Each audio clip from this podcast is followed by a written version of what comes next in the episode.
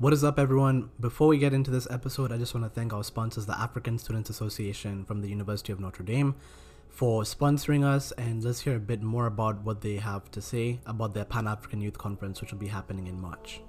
Kwame Nkrumah, Julius Nyerere, Nelson Mandela, Patrice Lumumba. The historic mission of that first generation of African leaders was to liberate Africa from the throngs of colonialism and imperial domination. Thomas Sankara, Yoweri Museveni, Jerry Rawlings. The historic mission of the second generation of African leaders was to consolidate the gains from independence and to set Africa on the path to socio-economic transformation. As the current generation of young Africans, we too are faced with an important task of first discovering what our historic mission is as a generation, and secondly, deciding whether to fulfill or betray that mission. Thus, the African Students Association of the University of Notre Dame will host a virtual edition of the Pan African Youth Conference, which will bring together a Pan African network of university students from Africa and across the world. Participants at the conference will grapple with four critical questions that are pertinent to our understanding of our historic mission as a generation. 1. Who are we as Africans? Where are we as a continent? How did we get here? And most importantly, where and how do we go from here? The conference will feature a keynote address from one of contemporary Africa's foremost thought leaders, Professor Achille Mbembe from the University of Cape Town. We invite you to be part of a Pan African network of young Africans seeking to discover the historic mission of our generation and to fulfill it. Africa needs you. Will you answer the call? To register for this event, follow the link in my bio on my Instagram or my TikTok. Let's get right into the episode. Uh, I've been waiting to do this podcast for a while, and this is going to be the sort of second edition in what a series of episodes that I plan to call Connecting the Colonial Experience. So, as, as you know, a lot of the world, majority of the world, I'm assuming, is actually has been colonized. And that's obviously by European powers, mainly European powers. We've had people who have been taken away from their lands. Some people, it's just been a totally different experience. Last time we interviewed someone who was an indigenous Australian, and they told us their perspective and their relationship with land, etc. And today we do have someone who is part of the Native American community. Amari, would you just like to introduce yourself and tell us a bit more about yourself? I am um, part of the Cherokee Nation, as well as I am Chippewa, part of the Chippewa tribe, and I am Blackfoot. I live in the Virginias, but most of my family is from the Carolinas and Ohio, West Virginia, part of that nation. So, uh, yeah. Yeah, nice to meet you. And I'm, I'm so, so excited to actually get this podcast going because I've never actually considered making the link, but between, for example, you know, African narratives and, you know, the way we've experienced colonialism.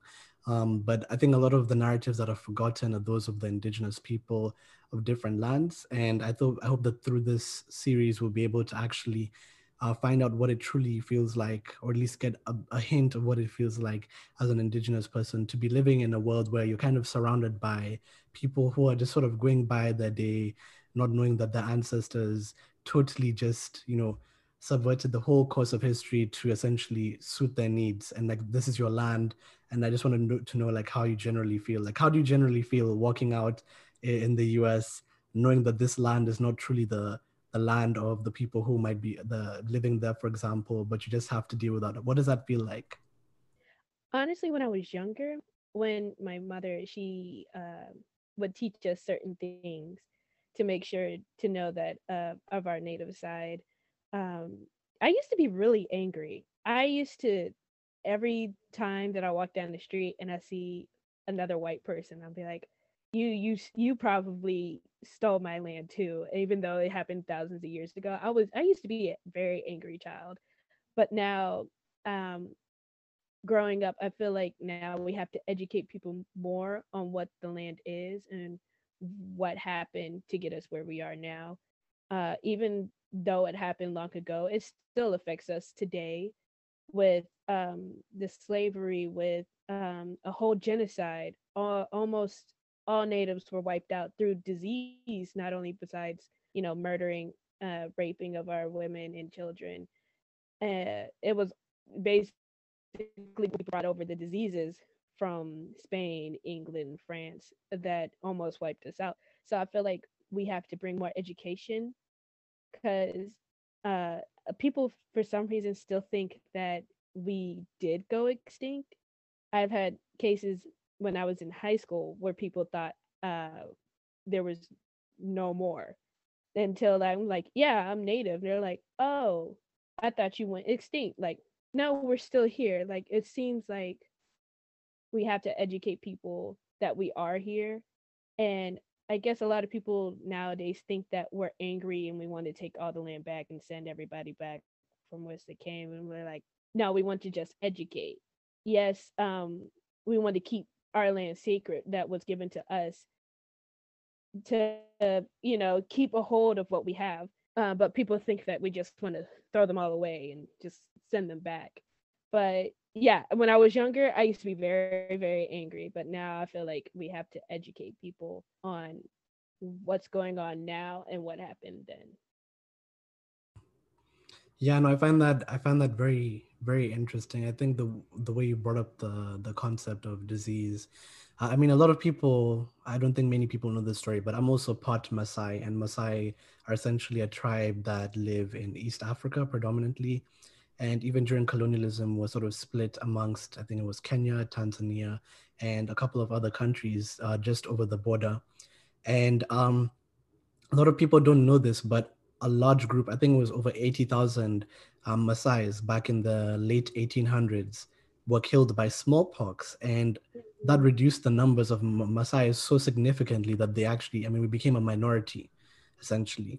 And um, I think that's that's probably the reason why there's not a lot that's being said about, for example, something like Maasai history. So I can imagine, like, if we're talking about con- connecting that colonial experience, a lot of people might say, "Oh yeah, you know," but it wasn't such a bad thing. It wasn't the fault of um, the people who decided to come over to the U.S. because, um, you know, they didn't intend to to give them the you know the, uh, all these diseases and then i bring up obviously that case of the smallpox and the blankets etc mm-hmm so in some cases, it definitely was something that they yeah. were using to eliminate Native Americans. And I tell people that, yeah, even if you know that, for example, you're going to be bringing new diseases, you know what it's going to do to these people, then why are you even there in the first place? And it just sort of right. makes me question, like, why people even tried to justify um, things like colonialism in the first place, you know? Right.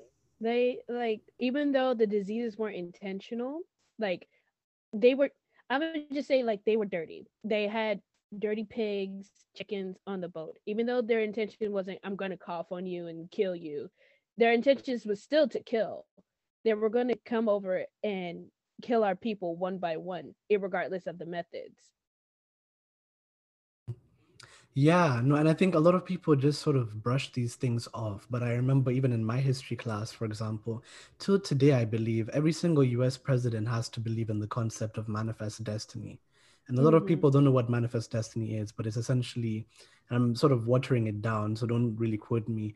But the general thesis of it is essentially going west and being able to capture all the land because it's God-given land, you know, um, uh, for I'm assuming the white man, and you know, just being able to go all the way to the west and capture all that different land and make it American soil essentially. And a lot of people don't even focus on that. They won't even know how the U.S. itself came to be they won't learn about for example the mexican american war etc how that land was just yeah. sort of not just texas you know california all these pieces of land. People don't really know about how they actually came to be part of the usa so definitely i can see why you would want to like you know educate. And i tell africans that are listening to the listening to this podcast i think our colonial experience was a bit different in the sense that uh, the colonizers came. In many of our countries i think save for algeria where there was like a very very large presence of French people that actually settled there. There was just a few settlers, although they were very brutal. There was massive genocides in different places. Um, I just tell people at least the one thing that we have, at least, is our land, and we have some element of sovereignty. I'd say that our minds, although a lot of our minds are still colonized, at least like we have the land and uh, at least there is some element of our cultures that are still remaining. And actually, I wanted to speak a bit more about culture, perhaps. But um, my question, my first question would be, um, do you feel your culture is still intact or during that whole period do you feel like you lost a lot of your culture during the colonial period that period of slavery? Has it been like watered down? And what's been that like uh, trying to preserve culture for example? I feel like it has been watered down um, a little bit because everyone wanted to keep their tradition sacred or in the case of the trail of tears that happened to the cherokee nation uh, we weren't allowed to practice our traditions. We weren't allowed to sing our songs. We weren't allowed to um, wear the clothes our traditional clothing. We weren't allowed to uh, play our music, wear the hair that we wanted. They stripped our hair, they cut it, um, and like the the elders tried their best to you know keep the tr- traditions alive by you know giving it to either the oldest or um basically keep it in text but again a lot of it was stripped away like even the language to learn the language of the Cherokee is hard.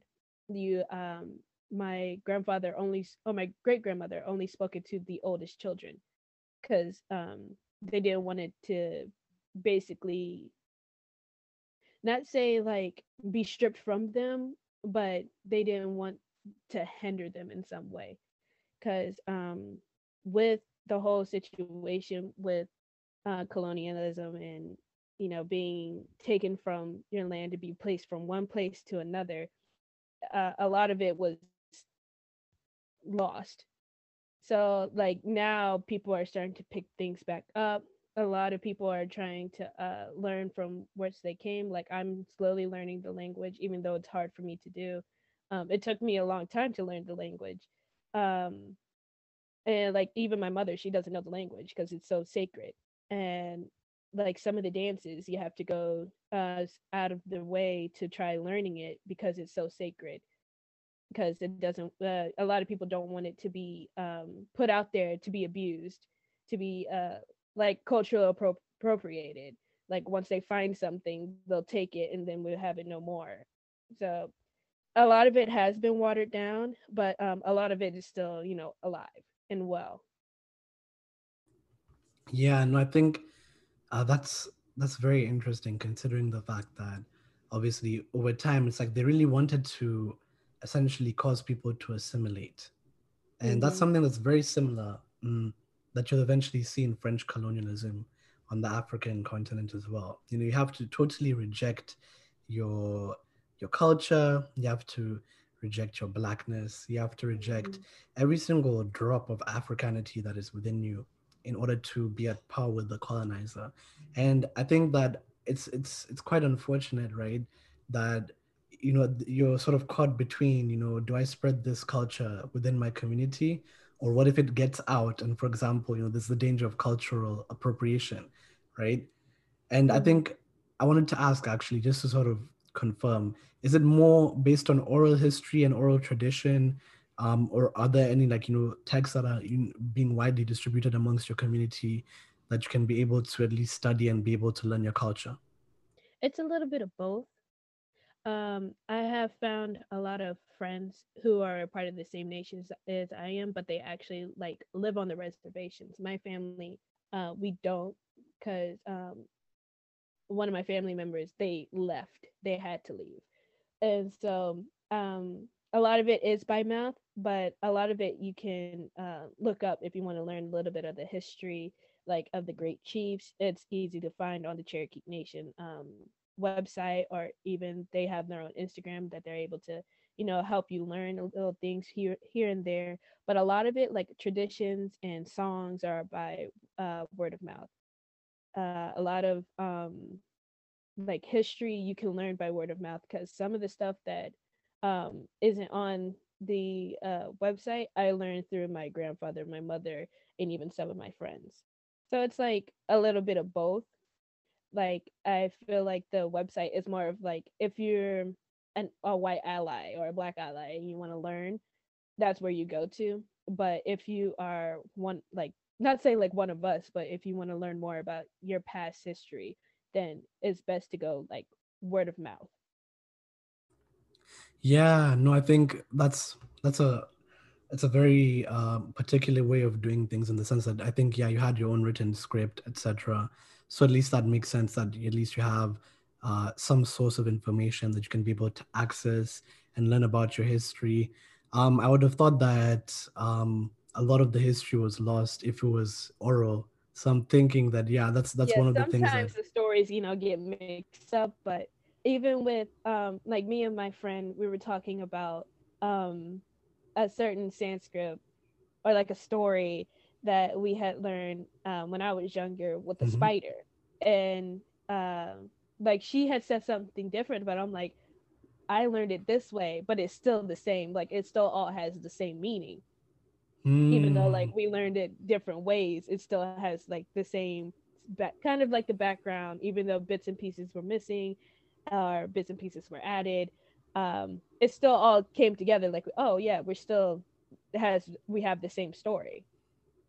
Yeah, and I think oral oral tradition is is one of those things. I think it it, it's not necessarily, for example, a defect. And this is what I tell people, right? Uh, when when people have the tendency to look into history, for example, they think, for example, that you know writing is the only way to preserve information, and that you know that that's the only way, that's the only intelligent way. And I think that that's personally very ethnocentric, uh, mm-hmm. because when you have oral uh, histories and you have knowledge, I think it actually forces you as a younger generation to really bond with your older generation to seek knowledge from them. Mm-hmm. and you actually have to like learn from them. And a lot of people in uh, especially in mali for example in ancient mali they used to have people called griots. And um, they used to be essentially historians. And even poems like the epic of sunjata that's the first king or the first Mansa of the Mali Empire. That's a poem that's been transmitted through oral tradition till today. Mm-hmm. And I find it so incredible that we have those sort of similarities at times. And unfortunately, though, during colonialism, even on the African continent, a lot of our elders actually were either killed or, for example, they had to assimilate. And then um, it went from, for example, transmitting all these different um, messages and all these different values and norms um, to sort of just focusing on fighting a colonizer, etc. So I think it's unfortunate sometimes history has been lost like that. Are you in a position where uh, there are some, for example, there's some elders, very few elders that actually have this knowledge, or where would you go to be able to seek this in-depth knowledge? Because you mentioned about you know the idea of you know these dances being so sacred, and it's very difficult to so you have to really go out of your way to learn it. So could you just tell me a bit more about that? Yeah, I usually try my best to connect as much as I can because I know my great great grandmother, she's still alive. She's about to be a hundred soon. So she only knows like oh so much from what her mother had taught her. So um sometimes, you know, I can go to her or um my friend's mother, she knows a lot more. So I either go to her um or even like groups you can contact the elders if you can um so uh yeah, sometimes you have to go out of your way. But if I know for a fact and I'm like, oh, I'm pretty sure I've heard this before from my own family, then I go to my own family to learn. Or if I um need a little bit more, uh I, I will go to my friend and be like, uh, hey, does your mom know about this? You know, um I it, it was kind of hard for me to do um because I am like a shy person.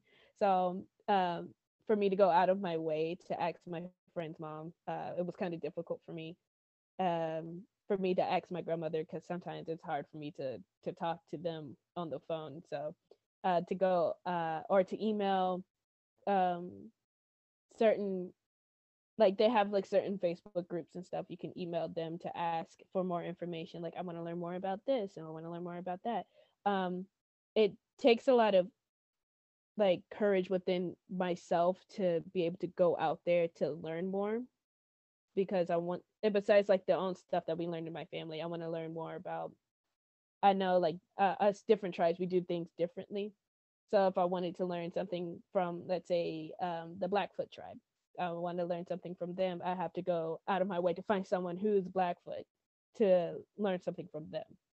Or from someone who is Navajo or Dene, I have to go out of my way to go there to learn how we're the same but yet different. Like we all have like the same concepts with the dream catchers, like or headdresses, because not all tribes do headdresses. or um, the use of white sage or medicines and practices uh, uh, all of us is kind of like the same but different so if you wanted to learn like different things it's kind of hard because like i said everyone keeps their things sacred so uh yeah it was actually really hard for me to learn more of my language because i had to go through my friend in order to learn my language because my mother my grandmother my great grandmother she didn't know because it was sacred you know what i mean yeah so by sacred i'm guessing you mean like sort of exclusive yeah. Yeah. Yeah.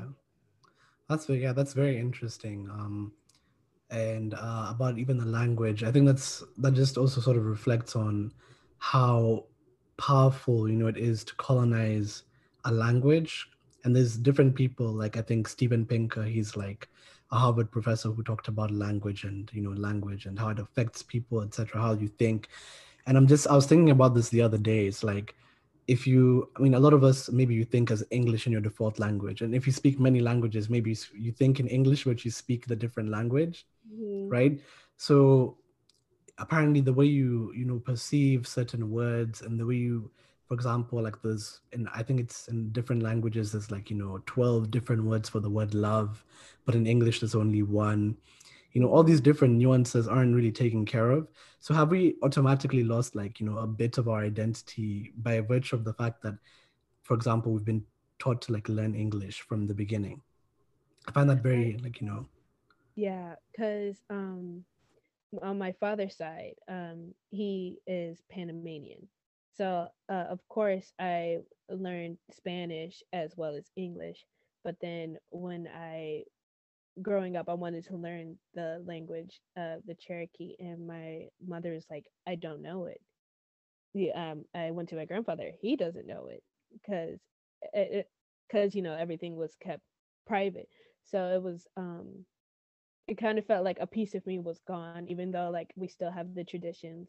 We go to the uh, ceremonies and all this other stuff, but um, a part of me felt like I'm missing something if I'm not able to communicate with um any other one any any other people who wasn't outside of my family you know like if i go to someone random who speaks spanish i could communicate with them even though we have a different dialect i could still be able to understand but if i go to someone who's speaking um, the cherokee language to me i wouldn't be able to understand like i've had incidents where um, people will come up to me at a powwow and start speaking i'm like I'm sorry, I, I don't know, I don't know what you're saying. Or my friend, she'll text it out to me in in Cherokee, and I'm like, I only recognize one letter. I'm sorry, I don't understand. So it's always felt like a piece of me was gone. But now, since like I'm 20 years old, I'm just now learning the language. So, and now it's starting to feel like the pieces of the puzzle is starting to come back together, even though it felt like it took way too long for me to learn it but I don't blame anyone for it. Um, well, I can't blame my family for it. You know what I mean? Yeah, no, I think even yeah, you've brought up the point. Obviously, like you know, you've sort of been shut off from having those conversations, etc. And I think it's also a bit unfortunate. Um, even just sort of, sort of to link it to different you know languages on the African continent.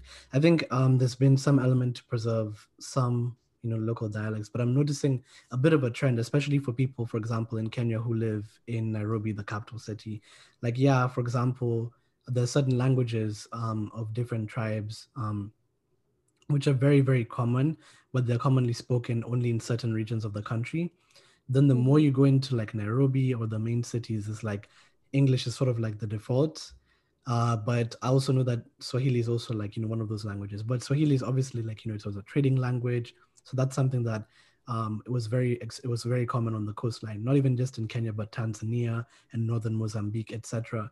But now I'm wondering what the fate of certain languages will be. For example, if um, there is no effort to sort of teach people, even in the city, for example, like um, I'd love to see you know more classes in you know traditional African languages, and I'd actually argue um, that we probably need a bit more effort in being able to reclaim languages right a lot of right. people a lot of people don't really talk about that but i would like to for example as an african see different languages, for for example, from Nigeria, because there's a there's a wealth of scripts. A lot of people don't actually know this. Um, one of them actually may have been contributed to by uh, a Cherokee man named Austin Curtis, who ended up becoming an African chief as well in the Vai mm-hmm. tribe. So people are debating whether the Vai script, which is very commonly used, um, and the Vai syllabary if it's being if it's if it was actually influenced by Cherokee script. So that's another interesting thing. Uh, I think a link of our history. I think, for example, if you use scripts like you know, um, obviously the Vai script, you popularize it, etc., and you make that the default language and make sort of like you know languages like English simple, like trading languages, or maybe even just using a different language from the African continent as a trading language. I think that would be an interesting way to reclaim African identity. At the same mm-hmm. time um, for like you know Native Americans. Uh, it would really be cool, for example, if that was something that you know it was very normalized in different areas. Just speak Cherokee, and like if you go to this area, you have to know Cherokee. I think it was yeah. just sort of it would be really interesting. What What are your thoughts on you know reclaiming language and being able I, to like um, teach it in school? I would love it. I would love it if we are able to learn it in school because now even on like learning apps to learn languages, the only language that you could pretty much learn um, right now is the Navajo, the Dene language, which um, I was like, wow, that's so cool. But what about me? Because, um, you know, the language of the Navajo was used um, for um, secret code in a way during World War II. Like they used it to do decoding and stuff, which is like a great win. But like, what about the other languages? I would love to be able to teach my children and, and my children's children the language of the Cherokee um, without having to go through the hassle of what I went through. So if it was able to be taught in schools, I would absolutely love it, but I would not want it to be abused or mistranslated or um, have it butchered. You know what I mean? Mm. Yeah, and I think even apps like Duolingo, they only cater for like very very few languages etc yeah. And i think that i mean at the end of the day it's also something that has to come from our communities as people that have experienced colonization. This is a project that we really need to read up on. And i think that you know language is a new way of building culture. And it's a new way of thinking.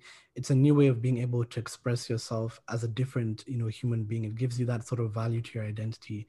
So i think i hope one day uh, possibly I can walk into a store in the US and see a book that's written, like a novel written in Cherokee script. Mm-hmm. Um, or, you know, uh, I'm able to walk into different African stores and to be able to see different scripts. Scripts. We can even create new scripts to be able to fit certain languages and just be able to say, you know what, this is what our books are going to be printed in, just to be able to reclaim and perhaps do the uh, undo a bit of the damage that was done by colonialism because I don't particularly enjoy, although like English is a worldwide language, it's like I feel like I would want to connect with my roots and be able to just right. sort of secure that part of my identity, you know? Yeah, yeah, yeah. That's that's exactly how I feel. Yeah. Yeah. And also I've just seen a dream catcher in your background.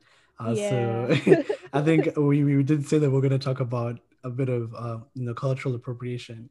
Uh, the first the first thing I want to ask you um, is definitely uh, the dream catchers thing, because I think at one point um, I think I had a dream catcher in my house, but I just thought it was like something cool, and mm-hmm. I, I didn't really know much about it. But could you just tell me a bit more about what a dream catcher is and how it's actually perhaps it's something sacred that's been you know appropriated culturally by different people and it's just sort of marketed as like this toy so just tell right. us a bit more about that the dream catcher is meant to catch the, the bad spirits the um the nightmares. Um usually it's put in a bedroom or above a baby's cradle to keep uh it keep the baby you know safe calm protected. I keep one over my head to protect me because i used to have a lot of nightmares. And so um when i was able to buy it like i have them in my house but i needed one in my room for me. Um it's a way to protect our dreams, our thoughts. And uh, a lot of people don't know that uh, they keep it up for decoration, but uh, Dreamcatcher, while it's catching those bad spirits, um, at in the morning, it's supposed to hit sunlight to basically erase it, uh, erase the um, nightmares, so it can like not say like it's been filled up with bad dreams. It's supposed to like a restart, like a new day that's why sunlight's supposed to hit it. Um, now you see people with dreamcatcher tattoos and um, now it's all colorful and uh, it's, it's never supposed to be pretty looking um because like my dreamcatcher i bought it from uh, a, sh- a native shop uh, a lot of people buy dream catchers from like urban outfitters and basically these whitewash stores not knowing the meaning of it. And then they wonder like why am i getting so you know so much hate or why am i having so much so many bad things happening to you? Because you're having all this negative energy come towards you and it's now attached to your body or it's on your tapestry or it's not hitting the sunlight. Um now i guess I, I don't know from TikTok, I'm learning a lot of people are wanting to learn more about the Dreamcatcher and how to actually use it. Um, now people are starting to learn that they can buy it from a native shop. It's better to buy it from a native shop because it's now blessed or um, it was taken from our culture to be able to produce it and to help you in the long run. But like now I go to a Tic Tac shop and I just see like a little dream catcher and I'm like, why? it's all pink with rainbows that uh, rainbow feathers that are from Dollar Tree and I'm like, um, that's that's not it. Or mm. the use of like white sage. Uh, white sage is sacred for natives because it's kind of um, in America it's going extinct and it's very hard to grow and now you see these new uh, witches or Wiccans who are using the use of white sage and taking it and not knowing how to use it. And when we tell them, like, hey, you know, white sage is meant for uh, natives because we barely have any, it's hard to grow. Um, if you want to use white sage, go to a native so they can bless it. And they pass it on, like, no, white sage is for the earth, it's for everybody but they continue to ignore us. Same with like the dream catchers. Like, hey, the dream catcher, um, if you want to use a dream catcher for real, get it from a native instead of buying it from Urban Outfitters, because you're gonna um, con- um, you're gonna get bad energy following you around, and they pass it off like, no, it's just a regular toy. Like nowadays, it feels like uh, certain things have been taken and whitewashed in a way and basically kind of mocking, if you know what I mean. Hmm. Yeah, I find that so. I mean, I never actually knew that that was. I mean, it's it's actually probably you know the the fault of you know a lot of Western media, just yeah. sort of portraying it as this sort of toy and something that's just oh it's mm-hmm. mythical. And i think for the people who are just like oh come on adnan it's just a dream catcher it's just something that you know we have it can't be that deep. It's like imagine if people for example and i think that's this has already been done right? But it, it ideally should not have been done right? But for example people using a crucifix just as something like you know just to get for fun. And like you know you're diluting that the religious meaning of that for someone. Or mm-hmm. for example if we made holy books like aesthetics you know uh, and I've I've seen a lot of people do this, and even for example, certain people just deciding to veil because it's cool, and it's like you know, they're just trying to you know make it seem like it's uh, something that has no significance in any form of religion. And I tell people like, these are sacred matters, and like especially from you're from an Abrahamic faith, you might be like, oh, you know, I don't believe in evil spirits, etc. And you know, it comes from this sort of you know, oh, my religion is superior to yours, etc I don't want to hear what you have to say. But I just tell people like, you know, we also believe we have our own beliefs and we want people to respect them. So go ahead and also respect the beliefs of, you know, native people. And mm-hmm. like, uh, I think that it's just totally wrong that people, I mean, it's gone to that extent. And I never even knew about it till very recently. And like, um, just to any creators that are listening, if you have a dream catcher, like, you know, uh, just if you want to use it properly, then follow her advice or just don't use it at all. Like, uh, it, it, would just be so disrespectful if you know people did that to your culture as well. So I find it a bit crazy that's just happening. Um, I did want to ask though, um, in relation to dream catchers, like you know, what's what's the line between appreciating that form of culture and appropriating it? So like, do you are you okay with people just using a dream catcher if it's been bought from let's say a native shop, um, or is it uh, is, is like you know is it just for natives to use? What do you think? I don't mind anyone using it because if you're having bad dreams or you're having bad spirits coming around you, by all means use the dream catcher. But it, that that's appreciation. But when it comes down to appropriating, is you yourself a non-native making a dream catcher from Dollar Tree u- utensils like it comes like a lot of us use when we make dream catchers we take it from the earth and put it in our homes like mine is made out of um real leather. So it's actually kind of like deteriorating. But um like it was taken a lot of dedication and and praying and over it and for it to be made and to put into that native shop for me to buy. But um for you to uh just randomly make it out of these things like even um my cousin on my hispanic side. She had told me she was like in school they made us make dream catchers but i didn't make it because i know uh of your side. And i'm like yeah right there that's appropriation not appreciation. Because it's like a mocking like oh you can make this little toy this little decoration to hang up when it's not just decoration. Well not at all in mm-hmm. my opinion is decoration. It's um a way to help you uh either sleep or to get rid of bad spirits. Even when it comes down to um even our jewelry i've been seeing a lot of um white people make beaded jewelry not knowing the patterns and the significance that go behind our beaded jewelry um the way how they make it out of um cheap materials and i'm like you're uh, trying to appropriate and not appreciate the designs of where it came from. Even when it comes down to our clothing, I've even seen this one woman who was mocking us on the internet, who was like, "Oh yeah, this is how natives dress," and her tassels were touching the ground, and I'm like, "That is disrespectful." Um, if you wanted to appreciate our clothing, appreciate us, you would have done at least your research to know that our tassels don't touch the ground that we uh, it can't it can't touch the ground at all it has to be a certain length and all this other stuff so like appreciation is when you go out of your way to do research when you go and you buy it from a native shop or um, you ask your native friend or you know you go out of your way to do it appropriation is when you take it and you try claiming it as your own without doing the research. You look at it once to say that's cute, and I'm gonna take it. Mm.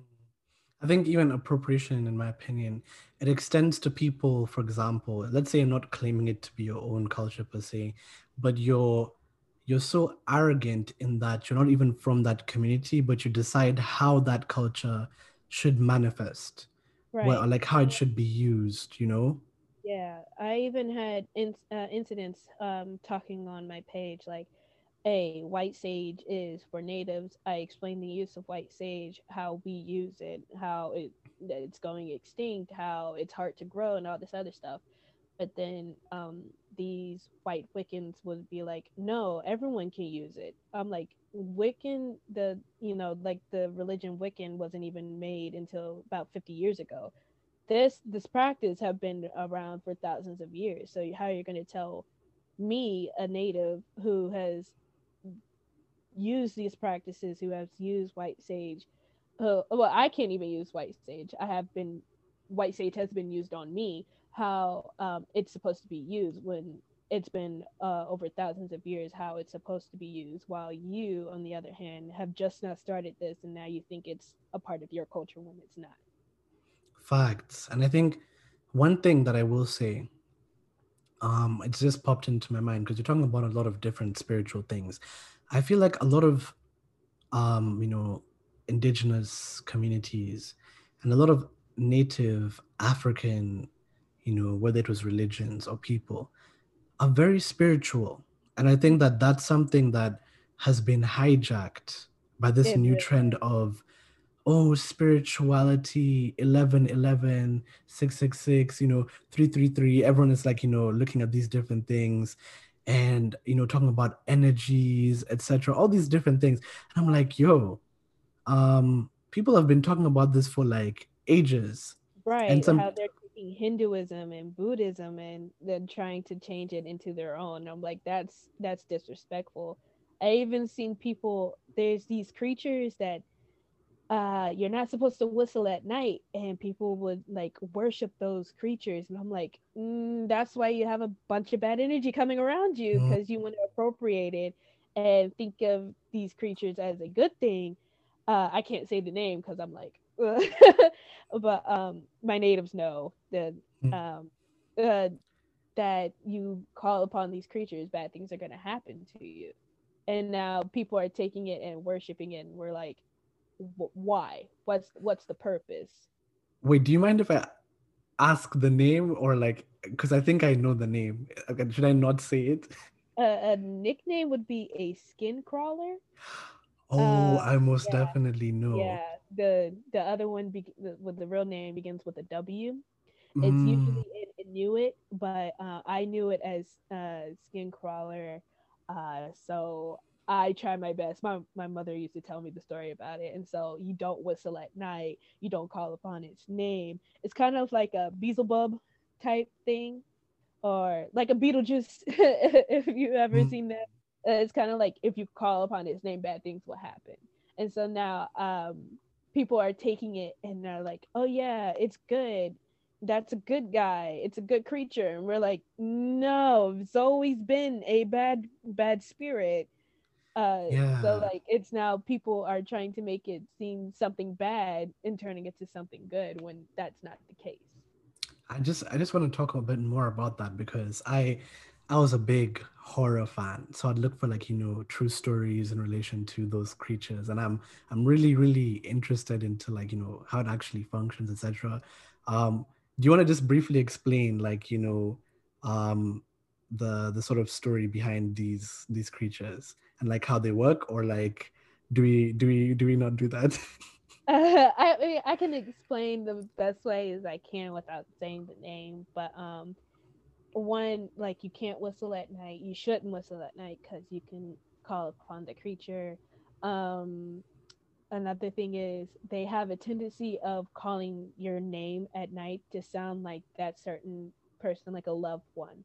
Mm. Even uh, one time it happened to me and i was like okay i know i got like uh, i was going through like a really bad time or i had bad friends and i'm like i heard my uh, grandmother's voice and i'm like she's gone i'm mm. going in the mm. house so yeah like a lot of a lot of uh, that's what they do they have a tendency of like or a crying child um a lot of people a lot of uh different tribes have like different stories of how they would call but i know with mine it, it'll sound like your loved one or uh, a loved one that's either still alive or gone or um a crying child or um a baby you know like asking for help. Sometimes it'll even take the form of an old man who has fallen and stuff like that. So um don't whistle at night. Don't call upon his name because uh, bad things will happen.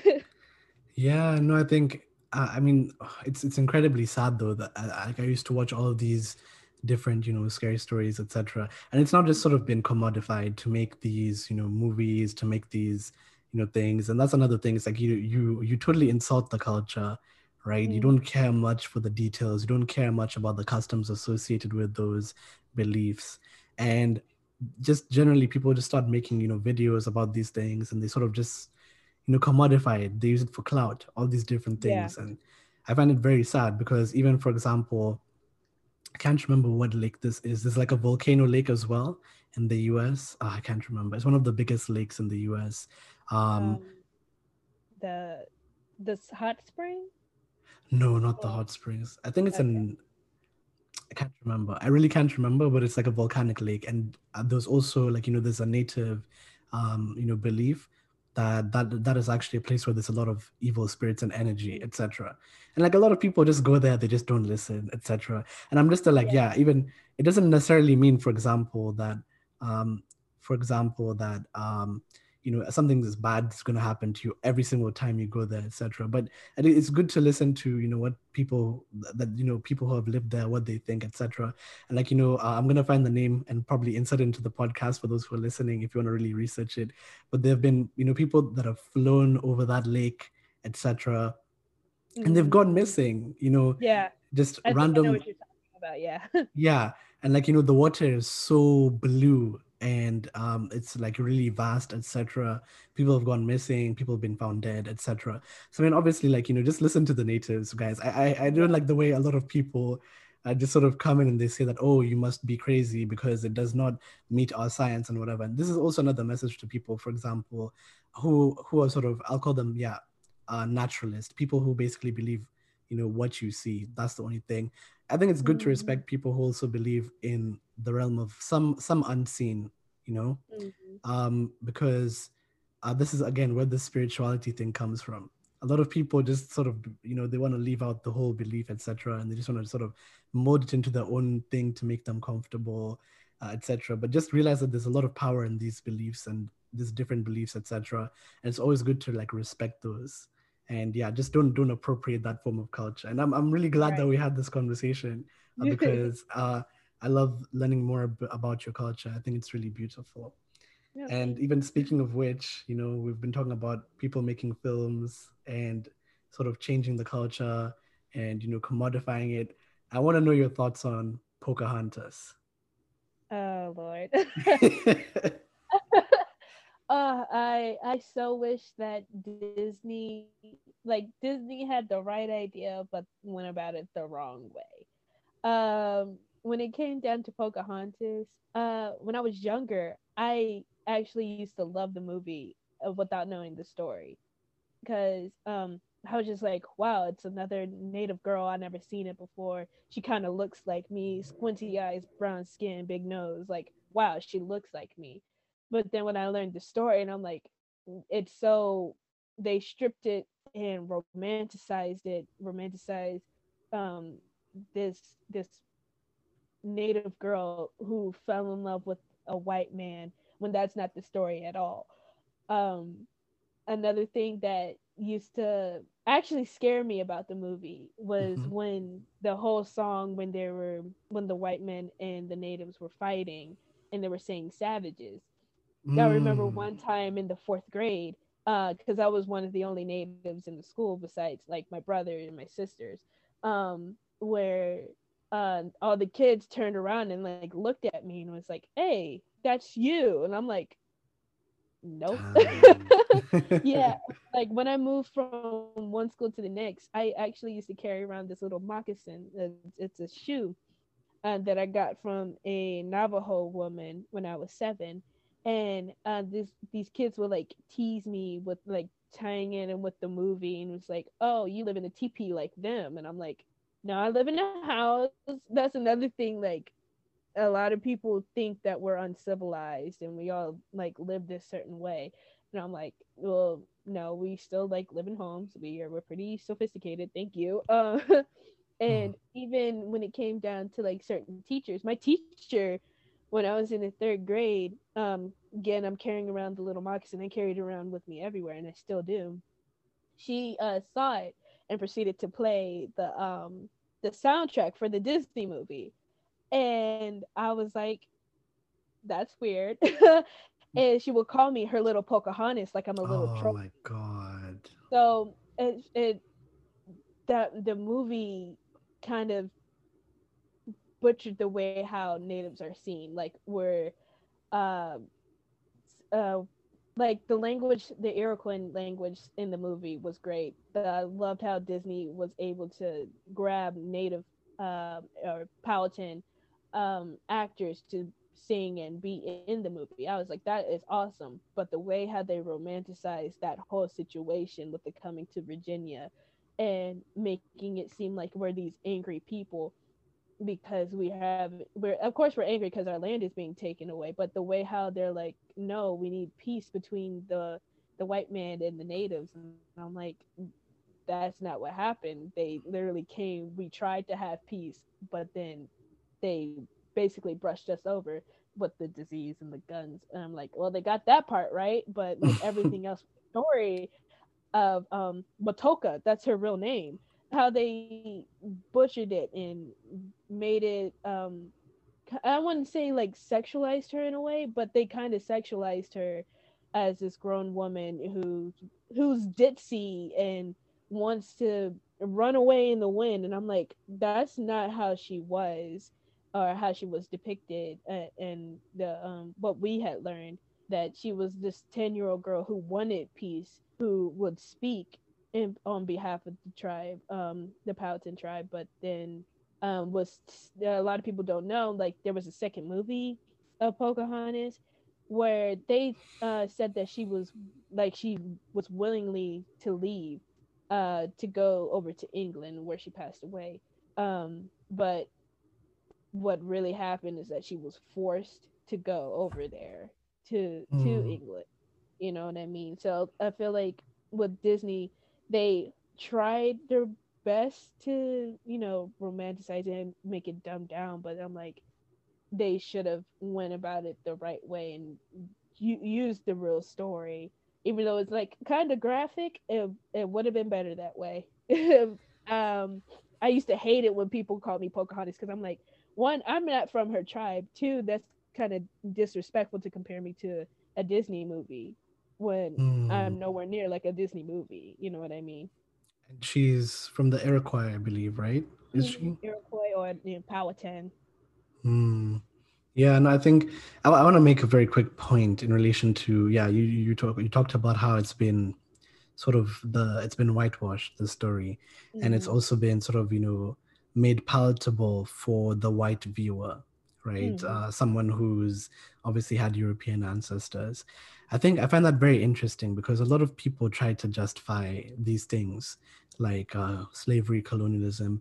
Oh it was a product of their time you know? You don't don't even worry about it. You know it just it just happened to be what was the norm. They didn't know any better. They really didn't see them as human. Then my question is why has so much effort been put into sort of washing you know history books like you know um of all these you know brutal facts. And right. this is not just of like history books of this generation where it's like oh white guilt right? This has been happening for ages. People don't want others to know that this happened during this time. So yes they knew what was going on.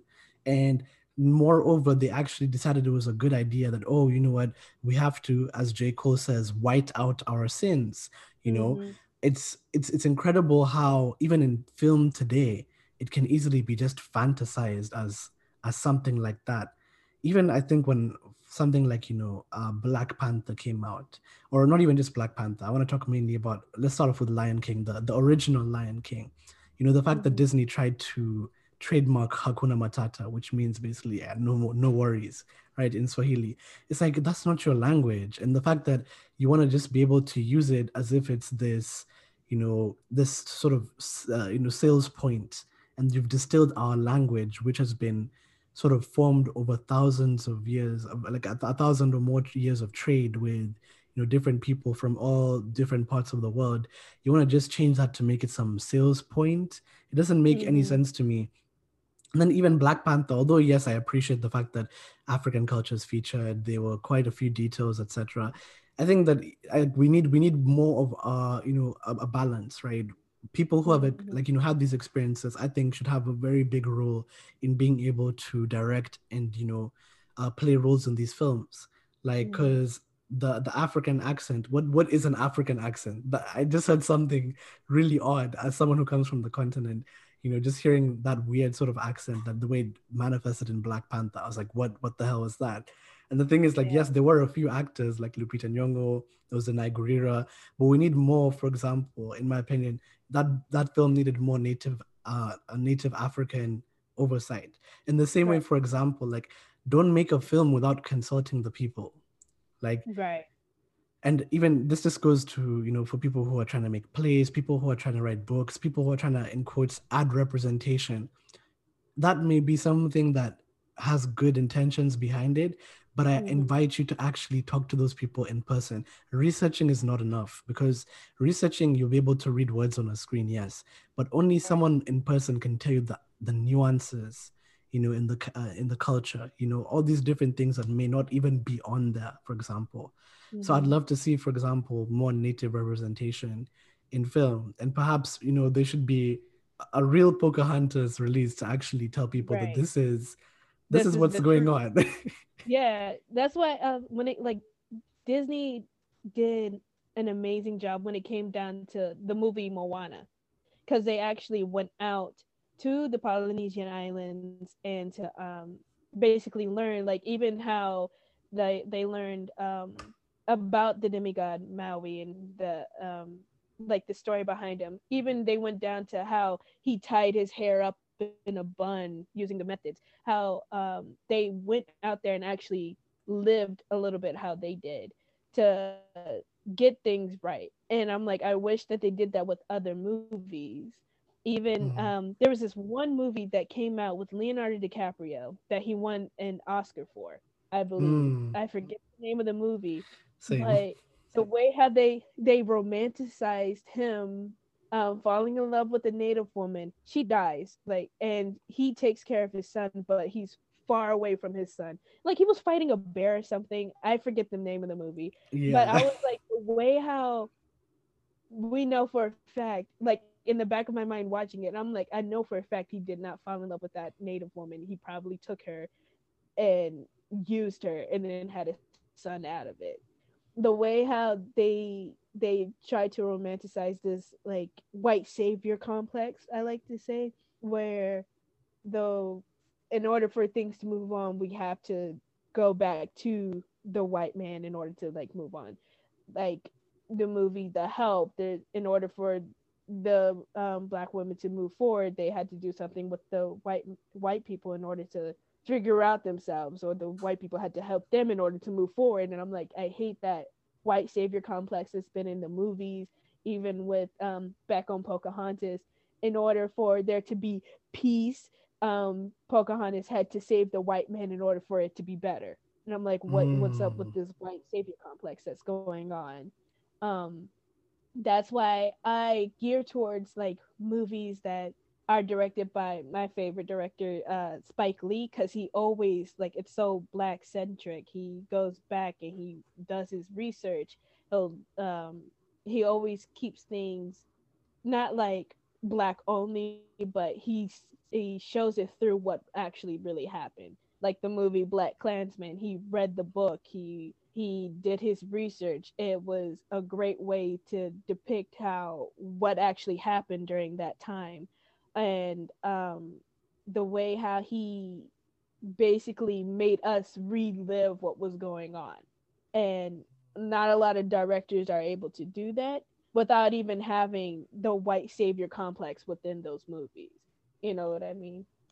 Yeah, and I feel like sometimes there's always it's sometimes it's a product of white guilt. It's like you know, mm-hmm. I feel like you know, and sometimes a lot of allies actually do this um, and you know it even manifests in social life. Like there's this white person that feels like so guilty and like you know i i'm sorry for what my ancestors did but i'm too uncomfortable to accept my you know I, i'm too uncomfortable to actually confront it head on. So what i'm going to do is i'm going to create a white character that is a manifestation of all my insecurities and mm-hmm. they're going to come onto screen and they're going to save the day and that's going to solve racism right, and right. especially like now now there's a bunch of people who have white guilt. I have had messages like, is there any way as me as a white ally how I can help your people? And I'm like, like what? Uh, educate yourself. Um, they expect us to educate them when they can actually do it themselves. Like Google Scholar is free, books are you know free, or you know a little dollar penny here. Uh, they expect us to be their search engine when we're not when it comes down to our issues i'm like it's all over the news that if you wanted or um, on google you it's it's not that hard to be able to educate yourself because if i'm able to educate myself in my black issues or my indigenous issues if i'm able to educate myself in those why can't you educate yourself in my issues? Facts facts. I think um the only okay this is this is my only exception and my only like the, this is the farthest extent that i'll help someone with their research. Mm-hmm. i would direct you to a place where there's good sources. That's it. I'm not going right. to explain to you. I'm not going to be your teacher right mm-hmm. the most i'm going to do is promote my content which is educational anyways and people know in the link for example link in my bio you can just go and check it out there's something called the black history gold mine go and read for yourselves. Right. But like I yeah. even have like stuff for like native connections where i even have like um i'm starting a list of books that i've read like i'm reading a book by martin luther king currently or like listening to the audiobook a book that i have read in class taken african american studies class. Like those things help. Native american philosophy like those things help for you to open your eyes to learn.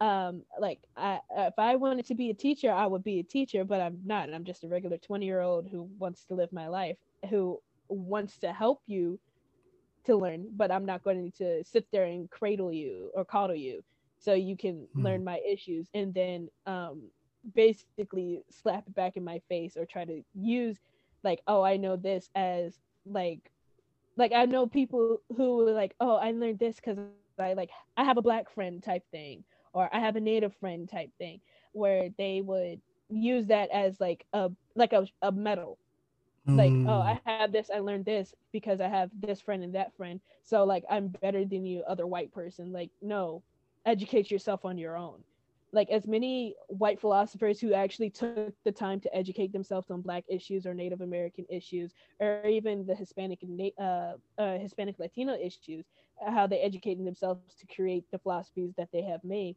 why can't you do the same mm. and i feel like also some people like for example the way on my channel uh, i educate people on pre-colonial african history it's mm-hmm. just so sad like the educational system in the west and i'm, I'm not even going to be apologetic, apologetic about this. The way it's manifested as something that's so eurocentric. It's embarrassing. Right. i'm sorry how can you how can you be comfortable in a globalized world where some of these kids are going to go through to university they're going to study political science international relations then they're going to think that africa has not had any sort of bright moment in its history it's just been bleak you know babies sort of being eaten by scavenging yeah. vultures for 100% of the history and they're going to come over to the continent with their white savior mentality and be like, oh, you know, I think I know what to do because mm. I know best. I studied this in school. Like, you know, like you can have a degree, right? But if you go to different cultures, different places, you still need to have and involve people in that process. It's like, mm-hmm. how can you be educated? You're setting up people for global failure.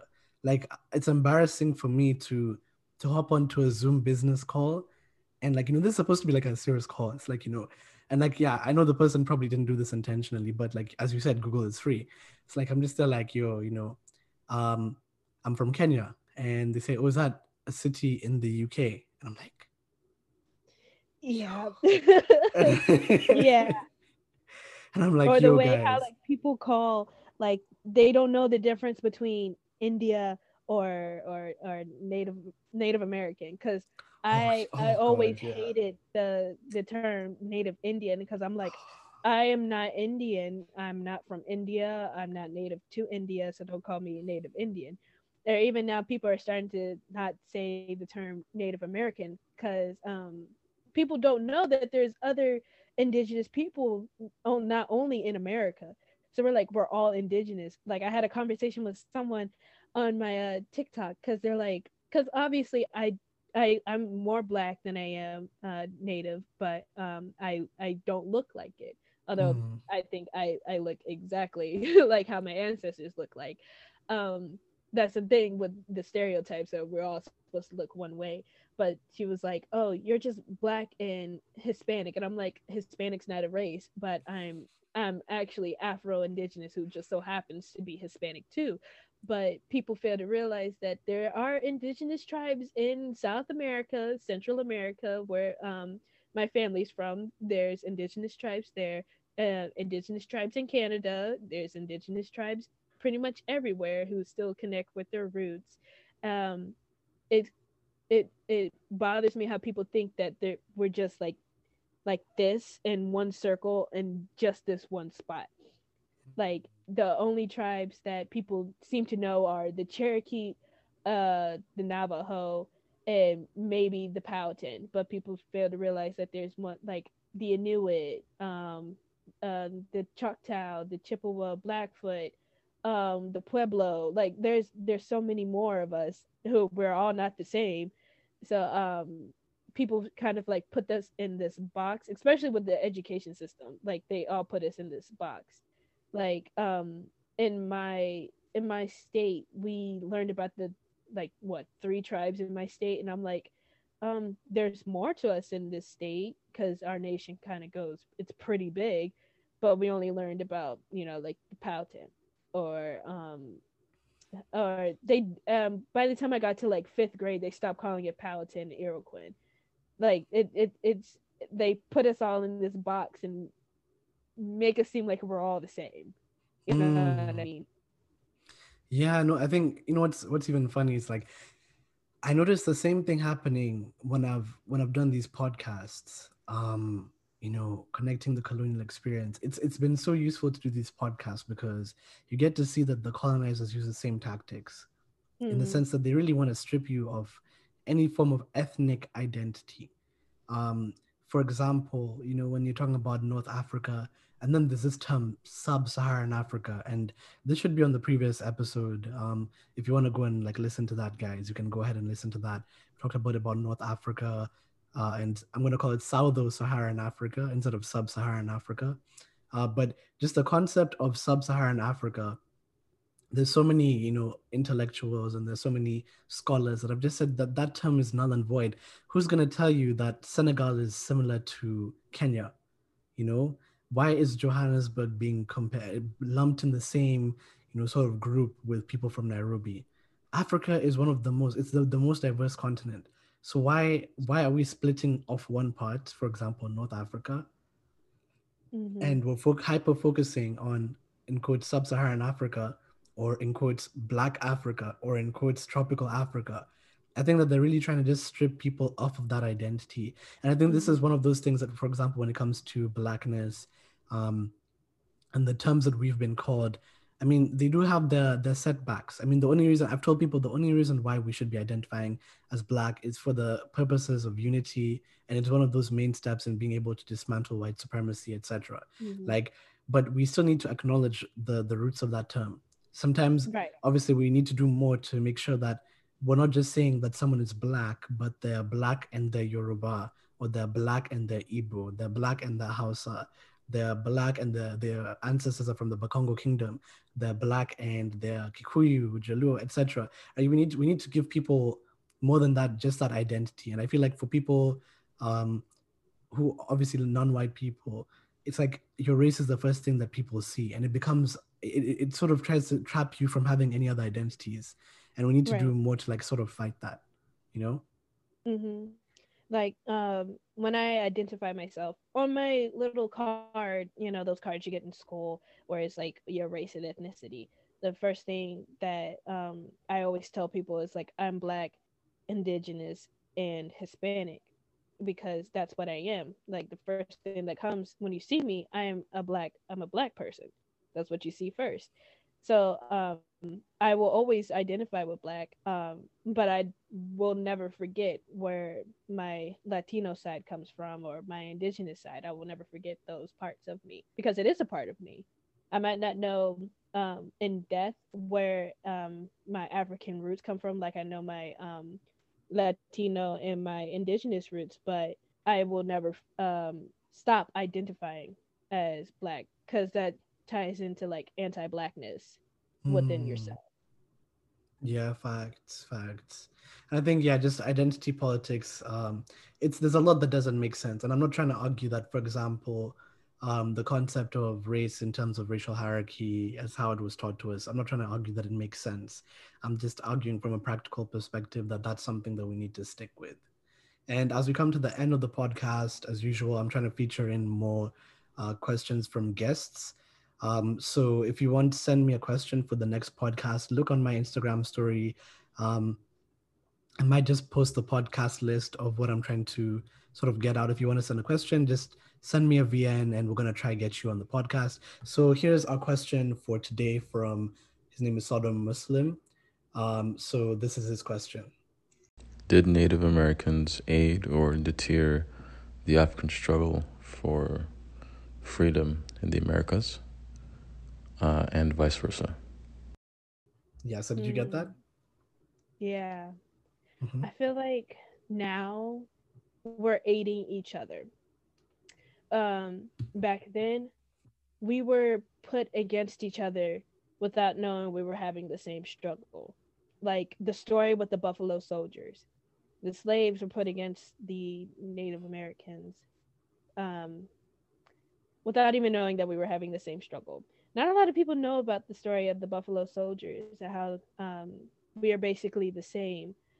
Um, how the slaves were put uh, basically fighting the war with the um, with the natives for land and um, how most of those people were actually mixed with natives uh, with Native American blood because um, uh, we were kind of forced to basically breed to create more slaves.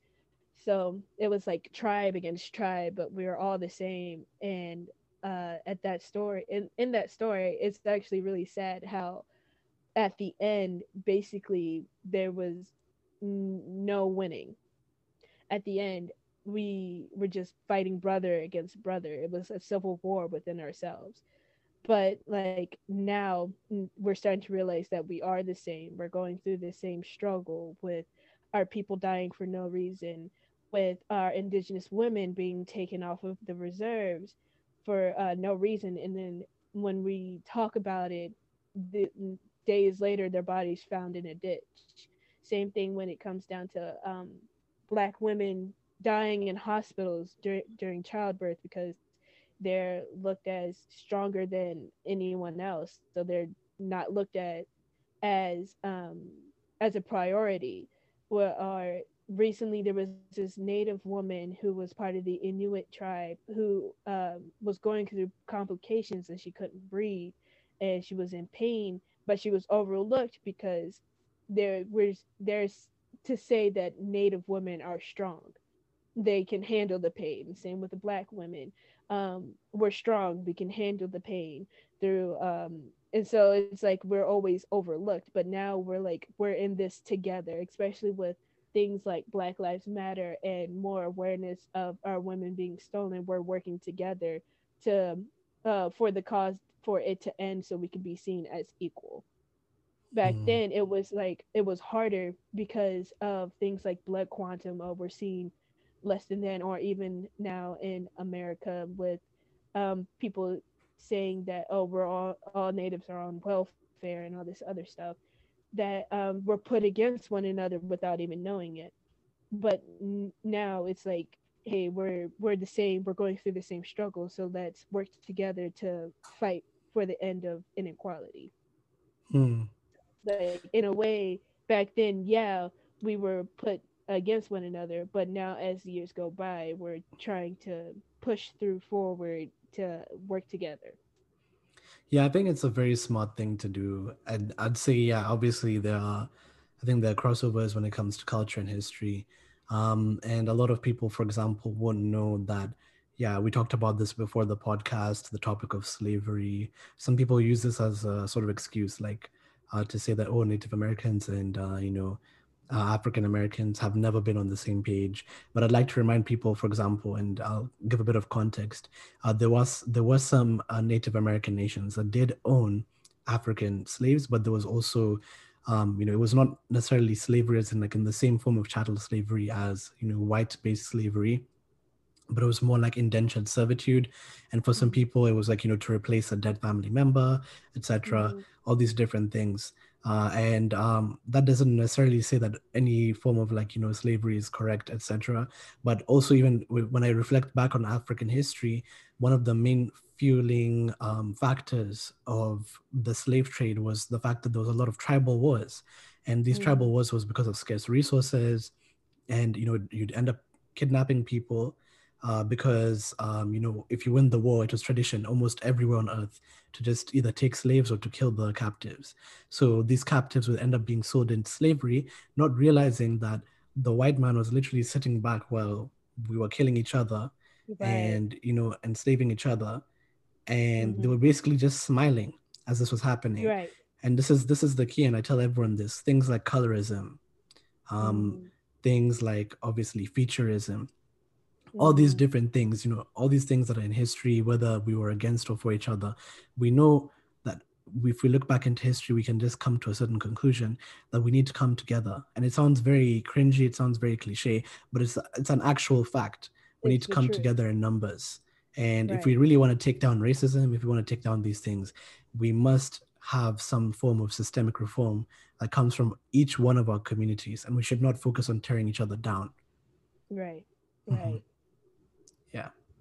So, is there anything else you wanted to add before we close off today? Uh, no, that seems about it. Um, that seems about it. yeah, thank you so much, Amari, uh, for your time. It's been amazing.